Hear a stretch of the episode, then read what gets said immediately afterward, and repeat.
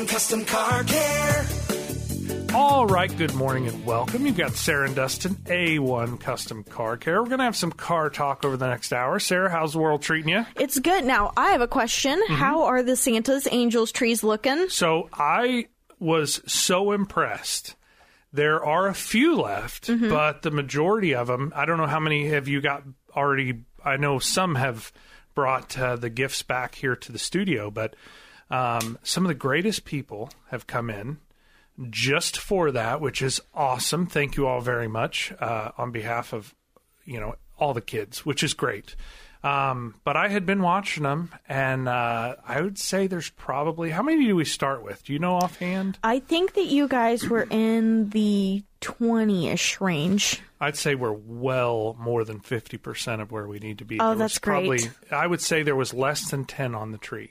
That's great. So, for anybody that doesn't know, what is that? Because uh, we did a show on it a couple years ago. Or, I'm Yes. sorry, a couple weeks ago. So every year around this time, we partner with Great Circle. In fact, we've been partnering with them for the last 15 Holy years. cow, are you yes, serious? That's it's great. been a very long time.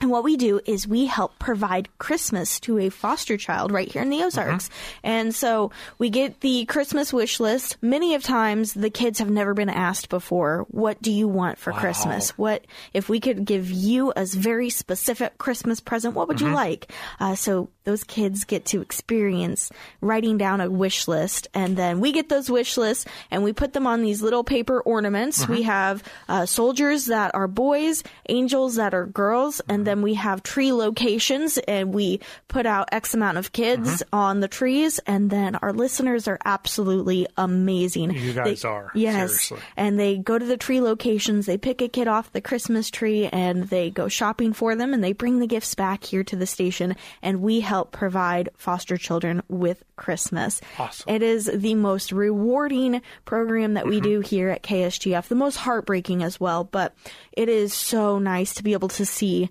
the back area where we put all of the presents fill up and it's so nice to know that we are able to provide we have 81 children this Oh, year wow. That's so awesome. we are providing 81 children with Christmas this year, and we cannot do it without our listeners. They are absolutely fantastic. So, Sarah, I know we're not the only place in Springfield. So, 1935 West Sunset is where our uh, main office location, and that's where our uh, tree is. Where are the other ones in town? So we have four locations total. we Oh. have yours, of Yep. course, off of West Sunset, and then we have Anchor Tactical Supply. love that place. Yes, they are off of Campbell. I believe they are right next to what Ace or Uh, Westlake. Westlake Hardware, Ace Yes. Hardware, yep. So they are right next to that if you kind of know the area. Then we have Crown Power and Equipment. That is Mm-hmm. off of Chestnut Expressway, pretty close to Glenstone.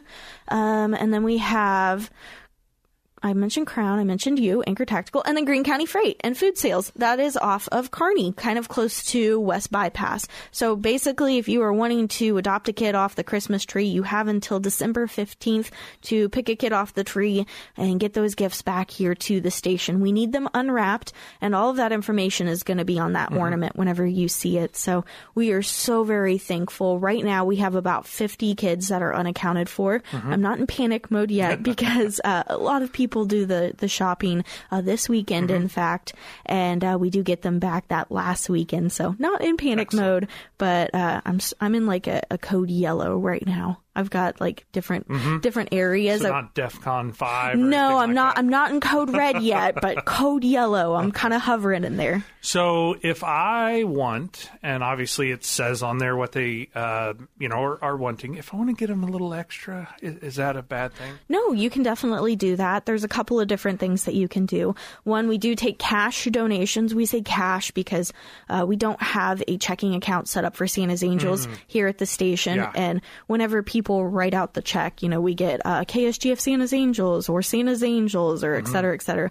And that's kind of difficult for us to uh, do because our it just it, it's difficult. Yeah. So cash donations if somebody wants to donate, uh, and what we do is if there is any children that are left on the tree, we take those cash donations and Nick and I go shopping for them, and any money that is left over goes straight to Great Circle, and they use that money to buy uh, wrapping paper and tape and bows and bags, things like that. So every single dollar does Yes. get used.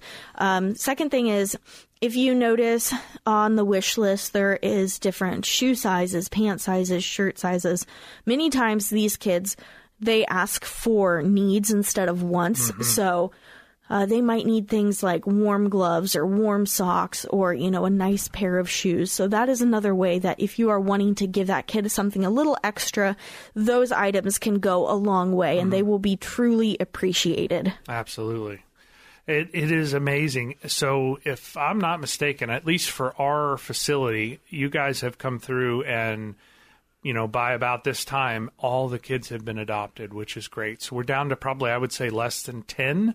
Um, and if there are any left, obviously, we're going to pick them up and make sure they get taken care of. That's So, great. And we do have all of that info in case you're driving and you think, oh, I really want to stop by one of those locations uh, sometime in the next couple of days, but you couldn't remember. All of that's at ksgf.com.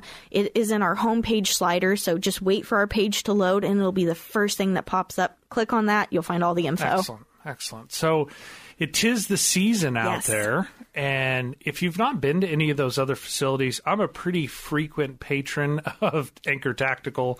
Um, I would love to, and I've never been out to Crown Power and Equipment, but definitely sounds like That I- is definitely your type yeah. of place. And then uh, Greene County Food and Freight. I've been there many times. That's one of my favorite places Mm-hmm. They have awesome cheesecake. Do they? Yes, No, they- I've not actually tried their cheesecake. so Yeah, gonna it is to give that a fantastic. Now, Crown Power, when I went in there to put up the tree, I put it up a couple days before Thanksgiving, Uh-huh. and the guys gave me grief. They said, It's not even Thanksgiving yet. And then the other guy started playing Christmas music. Mm-hmm. He's like, We got to get in the spirit. And I was like, You guys are my type of people. Exactly. Because I don't put the Christmas tree up before Thanksgiving Yep. either. But in this case, I always do Which for great. KSGF. Yeah, no, that's fantastic.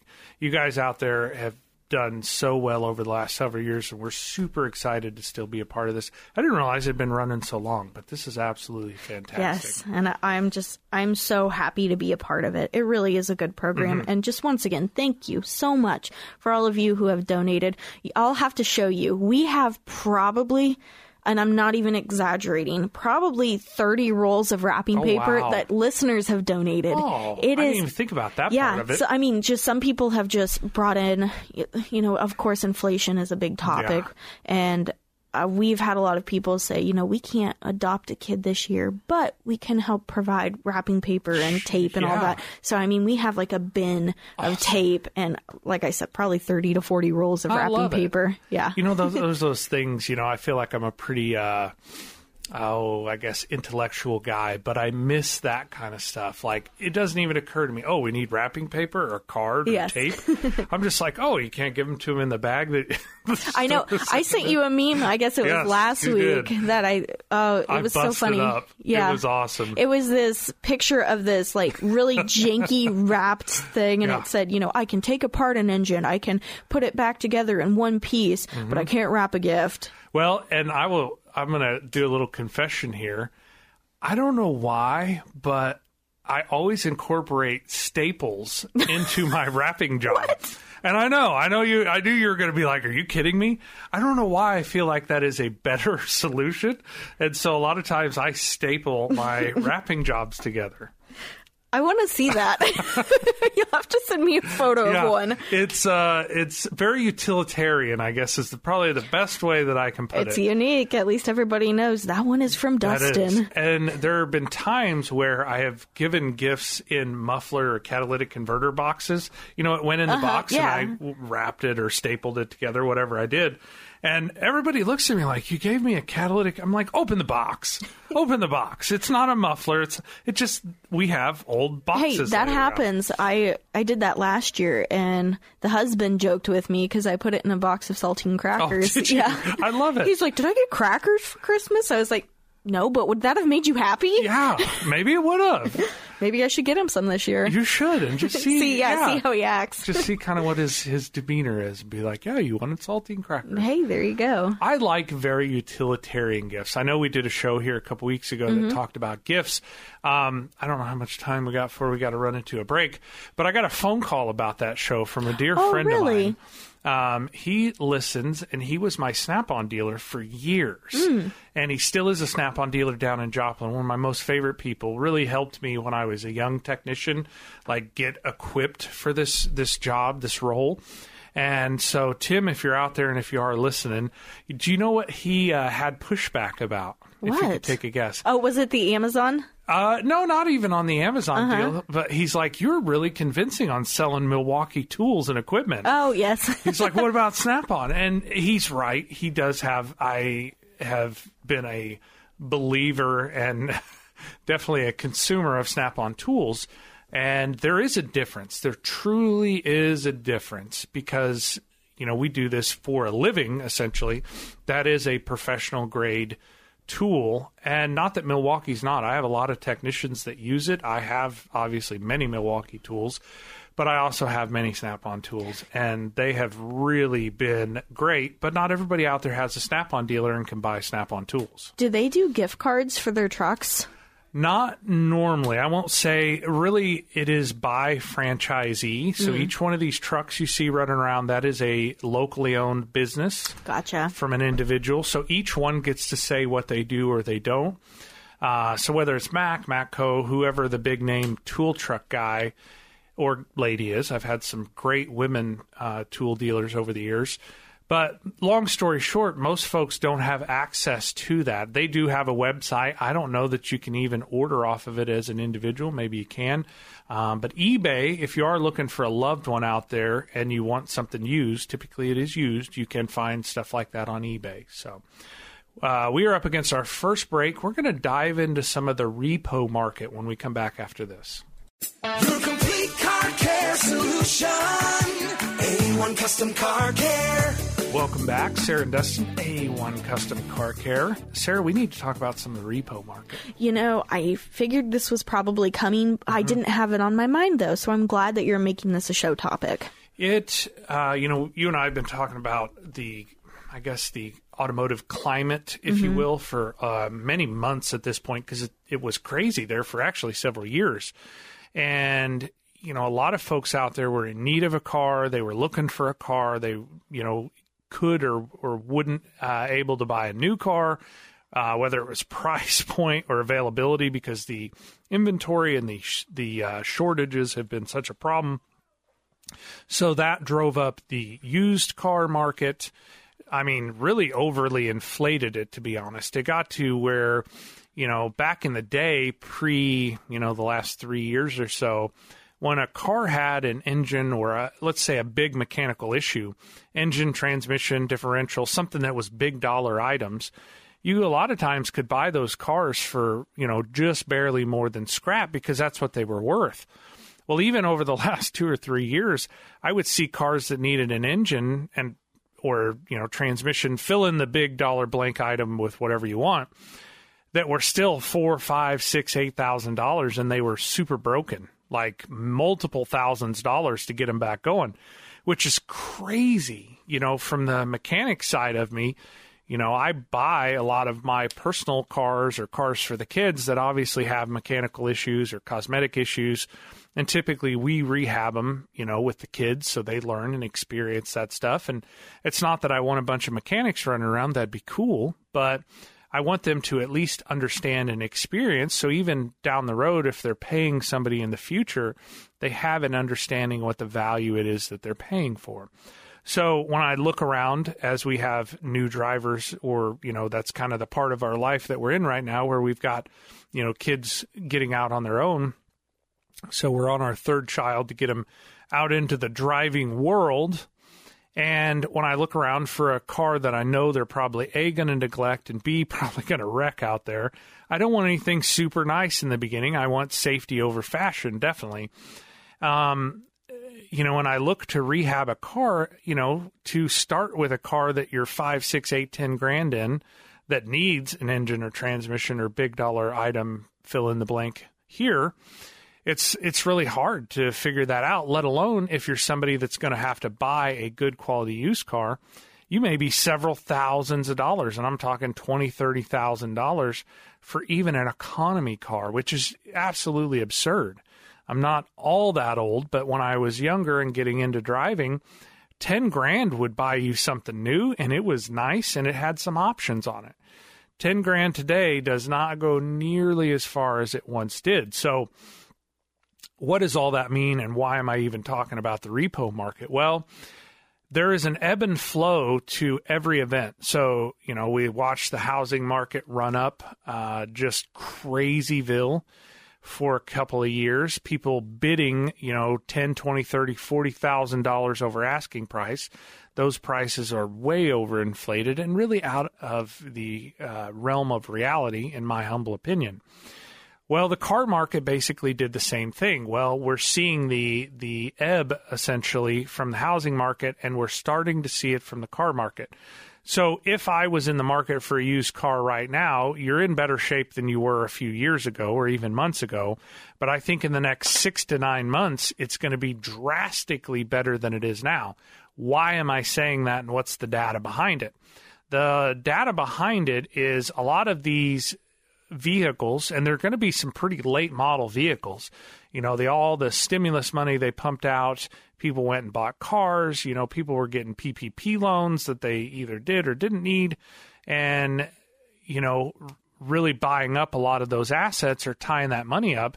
Well, the repo man is starting to come knocking. And why am I saying that? Well, when you look at the amount of repossessions across the country that have happened, typically most things start on either coast and then we see them here later. So I'm paying attention to a lot of the news out on the East Coast, the West Coast, and you know we're three to four, six, eight weeks, month, whatever you want to call it, behind the coast, and these uh, big auto auctions that deal in a lot of the repossessions, the banks are rolling them across the auction block right now, and the inventory is building and building and building because the banks can't take a hit on that right now, or they're wanting to get through the end of this fiscal year before they take a loss on those repossessions. So, right now, those cars are still booked or valued on their side of it for, you know, close to what it is they loaned on it, and they're not willing to take a hit at the auction and get these out to some of the used car dealers and get them rehabbed and back into circulation just yet. So that is my, I guess, thought process or what I'm sharing with you all out there is that if you'll wait until after the first of the year, tax time is always a very um, busy, it's the height of the used car market for the year in most cases. So a lot of these folks are building their inventory to get through the tax time because people get a refund. They'll either buy it outright or put a significant down payment on a used car, and they will try and at least get through the next year, several years with that new to them used pre-owned vehicle.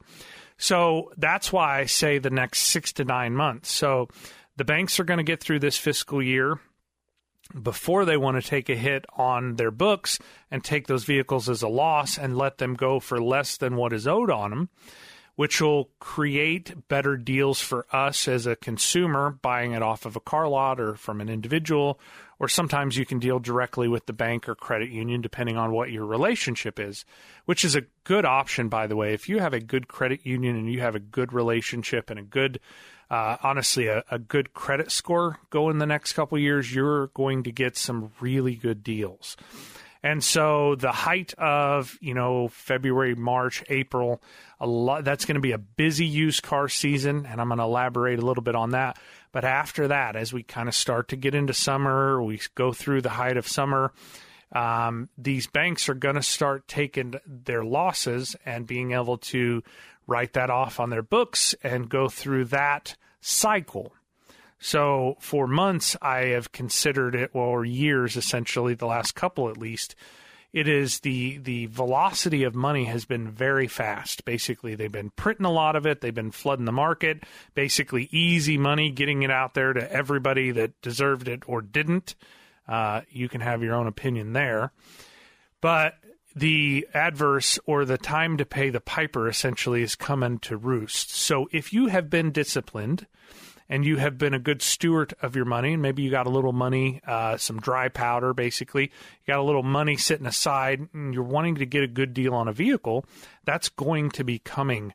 Uh, but I do not recommend it in the first quarter of this next year, nor at the end of this year. I think you're going to be better off to be patient and go through the process of finding a good pre owned car, or even uh, as some of these new car manufacturers start to get things hopefully caught up. Um, I know the Korean manufacturers, you know, a lot of the Hyundai, Kia, they're still behind the eight ball a little bit. Even some of the Japanese, uh, you know, manufacturers, Toyota, Honda, Honda. Um, I have not seen the inventory you know bolstered back up from where it once was but it will be coming. So just be patient if you can. If you're in a spot that you have to buy a vehicle in the next let's say 6 months let's make it simple you're going to have to be very conscientious about what you're buying because as we go through the last couple of years or tax season I see a lot of people try and offload low quality or pieces of junk, just to be very frank, vehicles on folks with tax money. Um, I always have a few a year. Some years are worse than others, where cars are way overpaid for. They don't bring them in for a pre-purchase to see before money changes hands.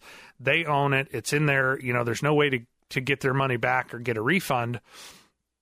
And then they bring it in, and then I find catastrophic you know, extreme rust and corrosion that have devastated the vehicle, flood damage, um, shoddy repairs to get it, you know, moved down the road to somebody else to make it somebody else's problem.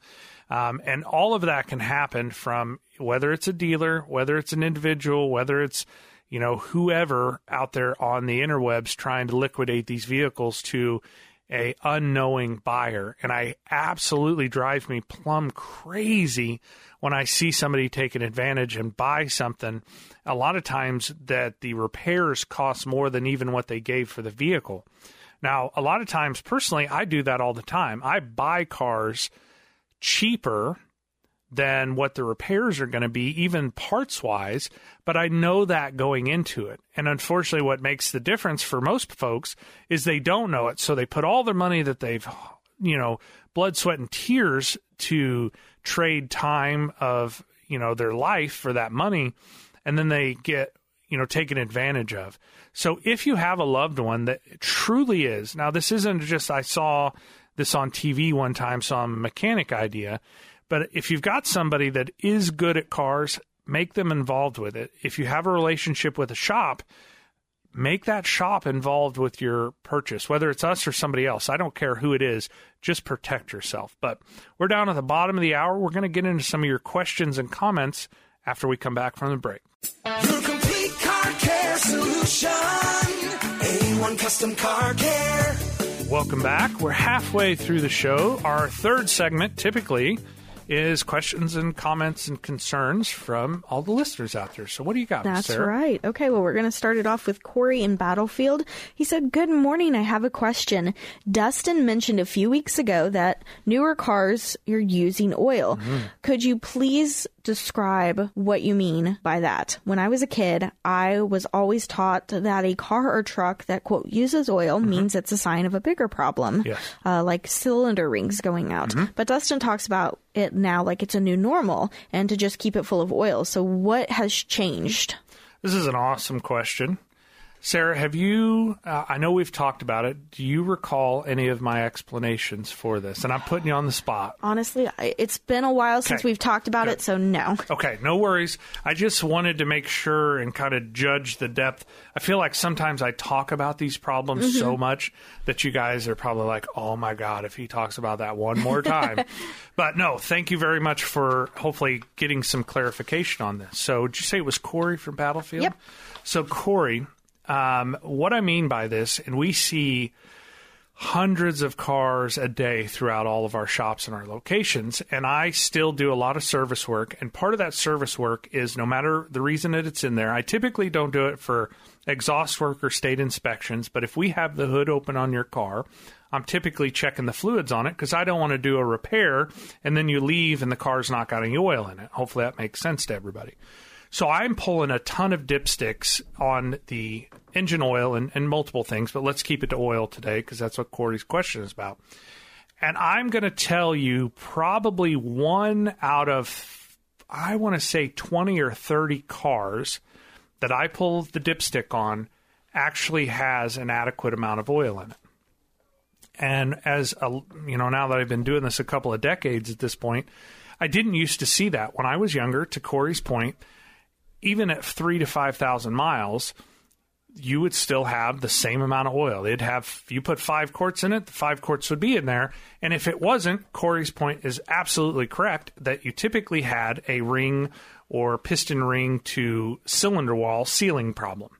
And blow by is what a lot of it is referred to. If you take the oil cap off on older cars and start it up, if you had like this fog kind of misting coming out of the oil cap, fill cap, or out of the dipstick if it was really bad, you had an internal engine problem.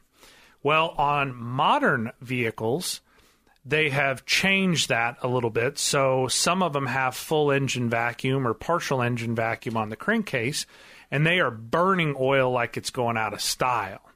And the reason that that is, is they have what's called low tension piston rings. And I'm going to say this started mid to late 2000s. So if you have an 05 on up, there's a potential that you have low tension piston rings.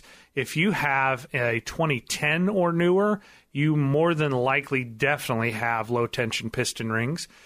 As well as if you have an active fuel management or displacement on demand, that would be for my Dodge, Chevy, and Honda owners out there, is where they turn off cylinders as you run down the road. The reason that I talk like this is a new normal is because when I was a kid and I built an engine, the piston rings were so stiff and so stout that you had to use a piston ring compressing tool, which I still have and I've used it for years.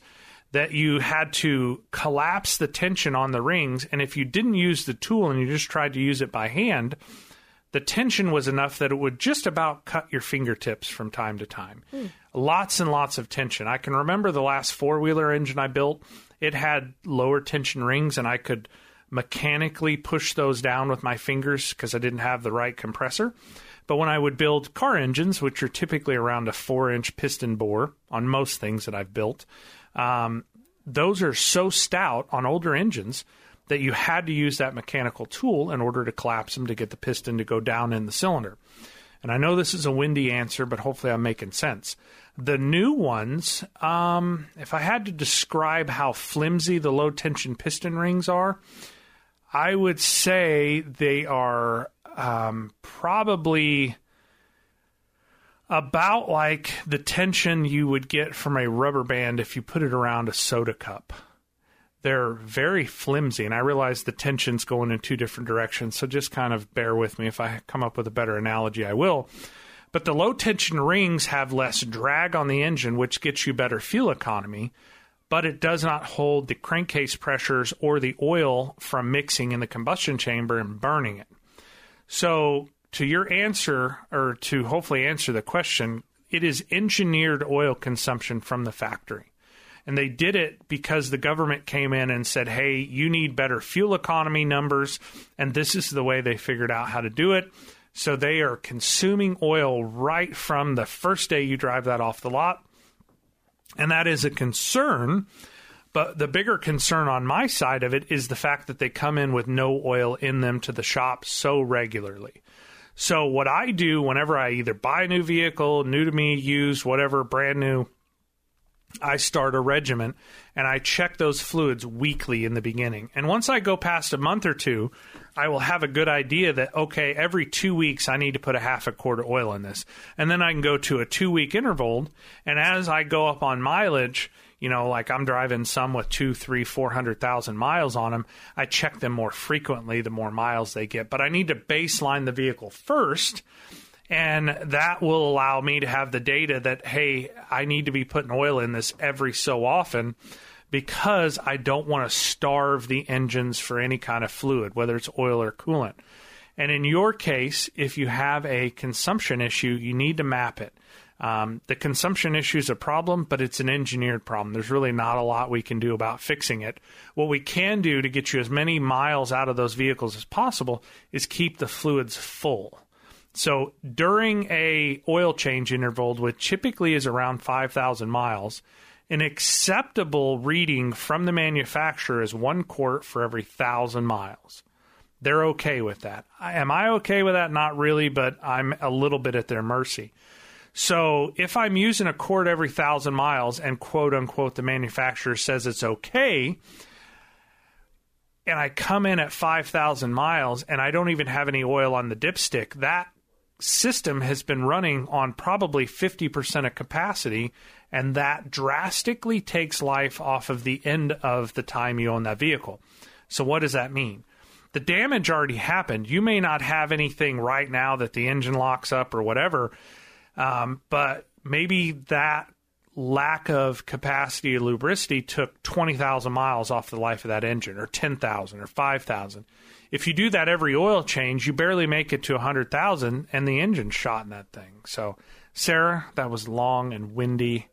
Did that make any sense? Yes. Okay. It did. Corey, if that doesn't make any sense, please, uh, you know, send in something else and I'll try and clarify. But hopefully that wasn't too windy or or uh, soapboxy of an answer. So, All right. Next question. what do we got? It's from Kyle Wyatt, actually. oh, Mr. Kyle, a Yes. beloved uh, friend of the show. So he had a question regarding cruise control. Aha. So he was wondering if using your cr- cruise in hilly areas, uh, specifically like Highway 65 near Branson, Mm-hmm. uh, if that is bad for your vehicle, especially if you drive it every day. So is it safe to use, or should you just switch it off in areas like that? So I'm a big cruise fan. I use it quite a bit. Um, what I see with cruise and hilly conditions, it is I typically, as an operator, will anticipate the hill. So law enforcement officers out there, if you're listening, please give me some grace. I typically get a run going down the hill that is in front of the next hill, and I'm going to hit that bottom of that hill at a higher rate of speed so it's less strain pulling to the top of the hill. Hopefully that makes sense. I'm mm-hmm. basically using my momentum to pull that next hill. Cruise control, what I see with it is it doesn't do as good of a job. It'll keep you at 70 or 65. And so you hit the bottom of that hill and you don't have near the momentum to come up the other side. So it typically downshifts pretty drastically and it revs the engine higher than I want it to be revved for a sustained amount of time. So when I'm pulling one of those longer hills, especially going to 65, I try not to run on the rev limiter because those are pretty long ascents and you can keep that that engine revved at 5500 6500 7000 rpms it's probably not going to cause it's not going to scatter typically all over the pavement which i you know has happened over the years but it's not real great to run the engine at a high sustained rpm or high engine load when i don't have to so to Kyle's question, isn't going to hurt anything. You're driving pretty new, late model, well uh, engineered vehicles. You're probably going to be just fine. But if I had my my advice, I wouldn't do it. I would get a run and I would, you know, have some momentum going up that next hill. And when it got flat, I'd kick the cruise control on. So we're up against our last break. We're going to try and wrap up, I think, a couple of this uh, right after this. Your complete car care solution. A1 Custom Car Care. All right, welcome back. We got Sarah and Dustin, A1 Custom Car Care. We got a few more questions, or at least one or two. Miss Sarah, what do you got over there? Sure. Well, I believe you call him Mr. O. I do. Yes, okay, Mr. So he's I- a dear, loved friend of the show as well. I ran into him, I think it was last week, and he had a question for those who do DIY work. Mm-hmm. Uh, even if you are a professional DIYer, do you recommend that type of person coming into the shop every once in a while to have their vehicle looked at? And if so, do you offer any type of service for that? And how often would you recommend them coming in? Once a quarter, once a year, et cetera, et cetera? I think that's a brilliant question for sure. And, you know, obviously I'm a professional automotive technician, but I am not a professional tile layer or electrician or any of that stuff. But I do dabble in some of that on my personal life. So I get or identify with the DIY person quite often. Um, where I get a little sideways, and I don't want to make this a negative, but I think it's it's reality, is a lot of the folks do the research online, which I am as well. I, I'll get out YouTube and Google and all that stuff, but I take it with a grain of salt, and I realize that maybe that you know ten or fifteen minute YouTube video was edited in such a way that a lot of that hard work or mistakes have been excluded from what you're viewing online. And the expectation is I can go out there in 10 minutes and do this blah, blah, blah, you know, fill in the blank job. And in, at least in my experience, maybe it's just me, but it usually doesn't work that way. Um, I was having a, a, good discussion with some some dear friends here recently that whatever my personal project is, it's going to take at least twice as much uh, money or budget as I anticipated, and usually three times as much time as I allow for that project. Now, maybe that's just me, but I would imagine some of you out there identify with that. You know, I think, oh, I'm just going to redo the faucet in the bathroom. And then that leads to, you know, the fittings. I got a leak. I got more plumbing problems. The drain doesn't line up. I don't have the right fittings, etc., cetera, et cetera. So, long story short here Sometimes the older I get, the more I realize that it is worth having a skilled person, even though I may be able to DIY it myself, pay them to come in and do the job. So I need to know what my limitations are. Now, if I get in the middle of the job and I give up on it and I do call somebody that is willing to accept my basket case, I had better help them and be as gracious as possible and not think that because I have it taken apart, it should cost half the money in my experience, when I put somebody else's puzzle back together, it is 10 times more challenging than had I just done the job myself. And I have had cars brought in that were in many pieces that I have put together, put back together for folks, and I have to charge accordingly. I've also had them come in that were in such disarray that I have turned them away and said, "Look, this is this is not going to be a good outcome for you or I." Um, it was actually a shop that that had given up on a repair was the last one that I did it. And they had an engine and transmission out of it and wanted me to reinstall a different use something or other. And I declined that because of the standards of the facility. But I digress. Back to Mr. O's question. I absolutely recommend you having some relationship with some kind of professional, whatever it is, and at least have a good rapport with them. And if you have attempted a repair, you had better be as transparent as possible before they figure it out. The normal, um, I think, expectation from folks is if I don't tell them about this, then they're not going to find this and it'll be cheaper. And this is just my thought about this. Um, however, it typically I will find it or one of our folks will find it it takes me longer to find out what it is you did and whether it was related to the repair needed. So not only do I have to fix the primary repair, I have to fix whatever that other thing was as well. So if you are going to do that, be very transparent, be very um, a big participant in the communication of what it is you're after, what it is you want, and basically work with them. This is not a against kind of thing. Um, and I think that's what comes up a lot. It's like, oh, you know, I could do that cheaper. Well, maybe you could, but is it going to be what the car needs? And I've spent almost over two decades making sure that I understand what the car needs, and that's not always based off of cost. So there are times that if you are a high level do it yourselfer and you can rebuild something and fix it yourself, yes, you can save a significant amount of money as well as if you do it and it goes south or it is not diagnosed correctly, which is the other side of this. The diagnostic side of the world is more important now than it ever has been, in my opinion, because these cars and trucks are so complex. Um, yes, you need to have somebody that participates in that with you. So we have tools and equipment that would not make sense for an individual to own themselves.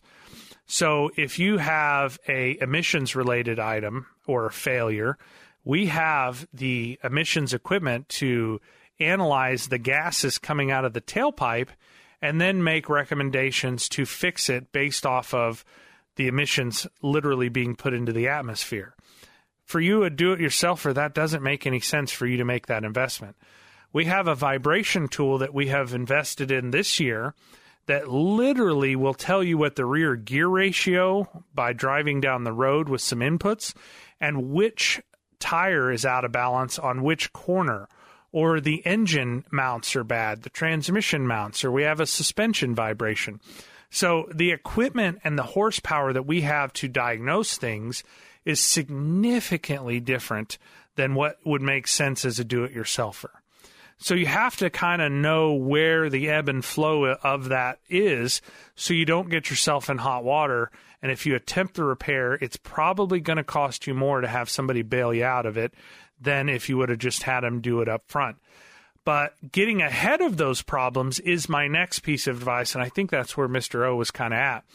Being able to have a vehicle up on the lift and do a good digital inspection is worth a tremendous uh, amount to me because information is power in my book. Really, what gets us in or through a repair a lot of times is good working conditions, the right tooling, and the right skills and training behind the tooling. So if you can do it yourself, awesome. Invest in good tools for yourself. Um, I've got a good dear friend of mine. He's an extremely high level do it yourselfer um, does a tremendous amount of his own work. Some stuff that honestly, if he was interested, I'd hire him and put him to work in a professional manner. But that's not what his passion is.